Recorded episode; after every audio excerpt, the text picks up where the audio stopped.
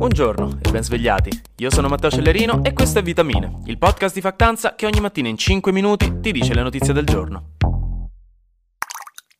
Anche stamattina cominciamo col diario di guerra. L'esercito israeliano ha avvertito la comunità internazionale dicendo che 1.100.000 palestinesi di Gaza dovranno spostarsi verso sud, cioè non dovranno rimanere a Gaza nelle prossime 24 ore. E questa è stata un'importante dichiarazione che ha fatto pensare a molti che l'invasione via terra di Gaza, di cui in questi giorni si sta parlando in maniera molto intensa, possa essere imminente.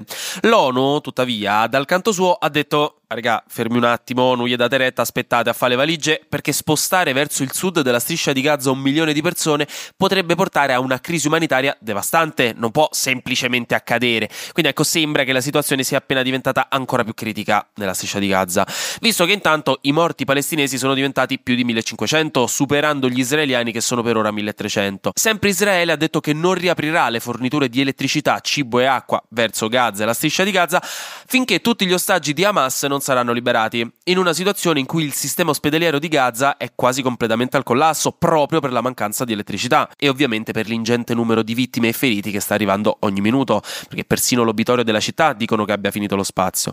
Intanto qui in Italia si è alzato il livello del monitoraggio antiterrorismo per scongiurare il rischio di attività negli ambienti estremisti islamici. Sono 100.000 per ora gli obiettivi sensibili individuati in tutta Italia, tra città, frontiere, punti nevralgici ebraici, ingressi di migranti ed ex combattenti in Siria, Libia e Ucraina. Le autorità dicono che in questo momento il rischio di radicalizzazione è più alto, ovviamente, e quindi si cercherà di fare attenzione a soggetti sospetti, ma anche all'ordine pubblico in caso di manifestazioni, perché già in altri paesi ci sono state manifestazioni pro Hamas e pro Israele che hanno portato a scontri e disordini quando hanno avuto la sciagura di incontrarsi. Quindi quindi bisogna buttarci un occhio. Trigger warning, la prossima notizia tratta del tema del suicidio, quindi insomma se non volete sentirla saltate di un minuto e mezzo a partire da adesso. Intanto, sempre qui in Italia è avvenuta un'altra tragedia. Sono giorni abbastanza terribili, non vi mentirò. Ha iniziato a diffondersi infatti la notizia che Vincent Plicchi, un ragazzo di 23 anni che aveva un canale TikTok in cui giocava Call of Duty e faceva cosplay, quindi si vestiva come un personaggio del gioco, si è tolto la vita in diretta durante una live su TikTok. Un evento per cui ci sono poche cose da dire, perché per ora si sa molto poco di tutta la vicenda, tra cui gli unici sospetti sono quelli di aver ricevuto pesanti attacchi di cyberbullismo da varie persone che avrebbero poi causato il suicidio, tra cui anche accuse di aver molestato una ragazza di 17 anni. Però al di là delle accuse, su cui ovviamente in questo momento non si può dire nulla con certezza, molti nel parlare della notizia suggeriscono che quelle accuse fossero infondate, non sta a noi dirlo in questo contesto chiaramente, l'evento ha traumatizzato un po' tutti perché un gesto del genere avvenuto su TikTok in maniera così pubblica e plateale ci mostra la fragilità di un universo che non è più una semplice app oggi, ma è un vero e proprio mondo parallelo fatto di una intimità senza precedenti e dei rischi estremamente reali di avere conseguenze pratiche e drammatiche. Il cyberbullismo lo conosciamo sfortunatamente, è un problema grave da almeno due decenni e in un mondo di TikTok e di generazione Z in cui la barriera tra chi crea contenuti e la persona fisica che si cela dietro lo schermo non esiste praticamente più, la necessità di tutelare l'individuo nell'oceano dei social ha raggiunto un punto critico, dove salute mentale e meccaniche da mass social si mescolano in una maniera spesso tossica e portano a eventi del genere. Per cambiare un attimo discorso, a livello internazionale sono uscite fuori delle email. Delle email che mostrano come la Philip Morris, la famosa marca di sigarette, ma anche di sigarette elettroniche e a tabacco riscaldato, come le ICOS, sono della Philip Morris, abbia iniziato una campagna di lobbying e di influenza nei confronti dell'Organizzazione Mondiale della Sanità per cercare di togliere forza ai tentativi di limitazione dei prodotti da fumo e da non fumo. Cioè, avete presente che si stanno sentendo sempre più paesi, ve ne parlo spesso anch'io, tipo la Francia, la Nuova Zelanda e il Regno Unito, che stanno elaborando leggi per ridurre il consumo di fumo e di fumo elettronico? Ecco, la Philip Morris sta cercando di impedire questa cosa e di influenzare persino l'OMS, che tra le altre cose il prossimo mese a Panama ha organizzato una convention sul controllo del tabacco, dove uno dei principali argomenti in agenda è proprio la limitazione e la regolamentazione delle sigarette elettroniche o tabacco riscaldato. Quindi ecco, come al solito, una grande azienda che si comporta da grande azienda azienda perseguendo i suoi obiettivi economici con attività di lobbying. Che c'è di strano, direte voi. In Zimbabwe sembra invece che abbiano iniziato ad avere grossi problemi con il colera, con almeno 100 casi sospetti di morte da colera nelle ultime settimane e quasi 5.000 possibili casi. E per evitare la situazione del 2008, in cui scoppiò un'epidemia che uccise 4.000 persone, stanno cercando di mettersi subito ai ripari. Per ora, per esempio, impedendo alle persone di organizzare raduni più grandi di 50 persone, un po' come ai tempi del Covid.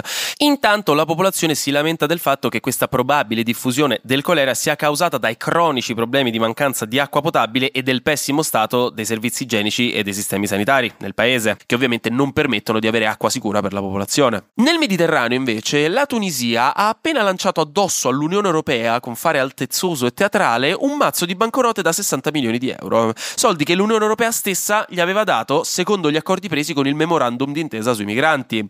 Memorandum d'intesa che in teoria ha stabilito una collaborazione tra Unione Europea e Tunisia per il controllo delle rotte migratorie che partono proprio dalla Tunisia e che prevedeva uno stanziamento da 120 milioni di euro per aiutare la Tunisia. Kais Sayed, però, che è il presidente del paese, se l'è presa perché ha scoperto che questi primi 60 milioni sono stati riconvertiti da altri accordi precedenti. Cioè quei 60 milioni erano stati già promessi nel 2021 come fondo di aiuti per il Covid, ma visto che poi non erano mai stati dati, Bruxelles ha pensato di darglieli adesso con questo accordo e quindi il press se l'è presa e ha ridato i soldi, con stizza. Secondo molti si tratta di una mossa diplomatica per mettere pressione sull'Unione Europea e magari poi ricevere più soldi, ma vedremo. Infine, piccola buona notizia. A Stoccolma vogliono provare a rendere il centro della città quasi completamente libero dalle macchine.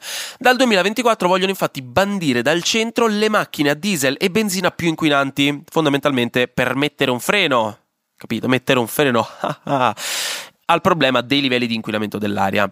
Moltissime altre città hanno politiche del genere, lo so, vi sento dal fondo della classe, ma questa è un po' più radicale perché permetterebbe solo alle macchine elettriche ibride o Euro 6, una volta ai miei tempi c'erano le Euro 4, adesso addirittura le Euro 6, che sono le macchine meno inquinanti immatricolate a partire dal 2015 di entrare nel centro cittadino. Le altre macchine non è che dici pagano un ticket, no, proprio non possono entrare e quindi non entrano quindi è considerata insomma una legge ambiziosa. E invece per tornare in Italia, dove da mesi ormai si parla di salario minimo senza grandi progressi, il CNEL, che è il Consiglio Nazionale dell'Economia e del Lavoro, presieduto da Brunetta che è stato chiamato in causa dal governo per farsi dire che ne pensava dell'idea di un salario minimo a 9 euro lordi all'ora, una proposta che è arrivata dai partiti di opposizione, dicevo il CNEL ha detto che secondo loro non c'è bisogno di questa legge, non la ritengono una misura necessaria, perché in Italia abbiamo già i CCNL, cioè i contratti collettivi nazionali del lavoro, definiti con i sindacati che regolerebbero già adeguatamente il nostro mercato del lavoro e che tra l'altro interessano la quasi totalità dei lavoratori italiani. Dicono quindi dal CNEL che il rischio sia un aumento del lavoro in nero, stabilendo un salario minimo per legge. Ma comunque quello del CNEL è solo un parere, non è che hanno deciso loro. Infatti adesso starà al governo ed eventualmente poi al Parlamento decidere. Governo che comunque, vi avviso, non è mai stato un fan di quest'idea, quindi vedremo.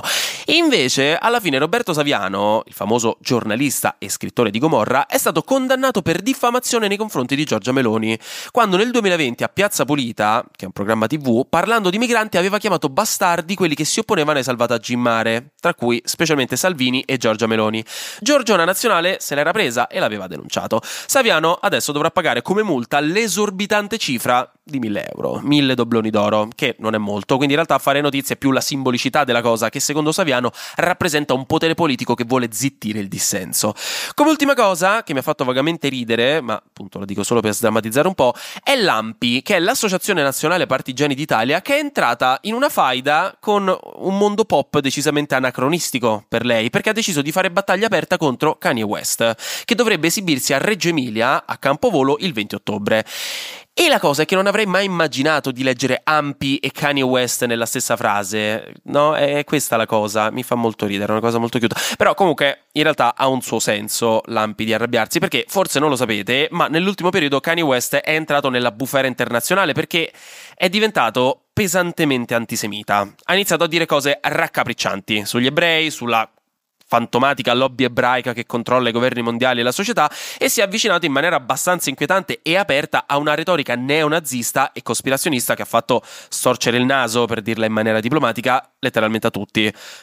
Tranne che ai neonazisti, ovviamente loro hanno iniziato a sguazzarci in questa cosa, non gli è sembrato vero. Quindi Lampi, ma non solo, anche associazioni come Non Una di Meno in difesa delle donne, ha detto che non lo vuole. Ha detto che si oppone al concerto di Kanye West a Campovolo.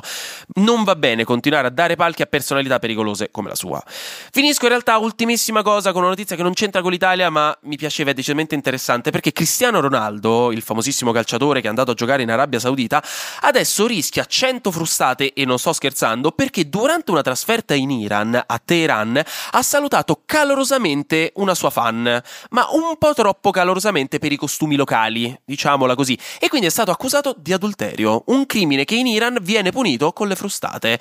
Potrebbe in realtà venire punito se tornasse in Iran. In teoria, per ora non rischia nulla, è salvo. Però, insomma, niente, volevo condividere con voi questa cosa. Non capita tutti i giorni di vedere un calciatore famoso frustato per un abbraccio. Anche oggi grazie per aver ascoltato Vitamine. Noi ci sentiamo lunedì, perché sarà successo di sicuro qualcosa di nuovo e io avrò ancora qualcos'altro da dirvi. Buona giornata e godetevi il weekend.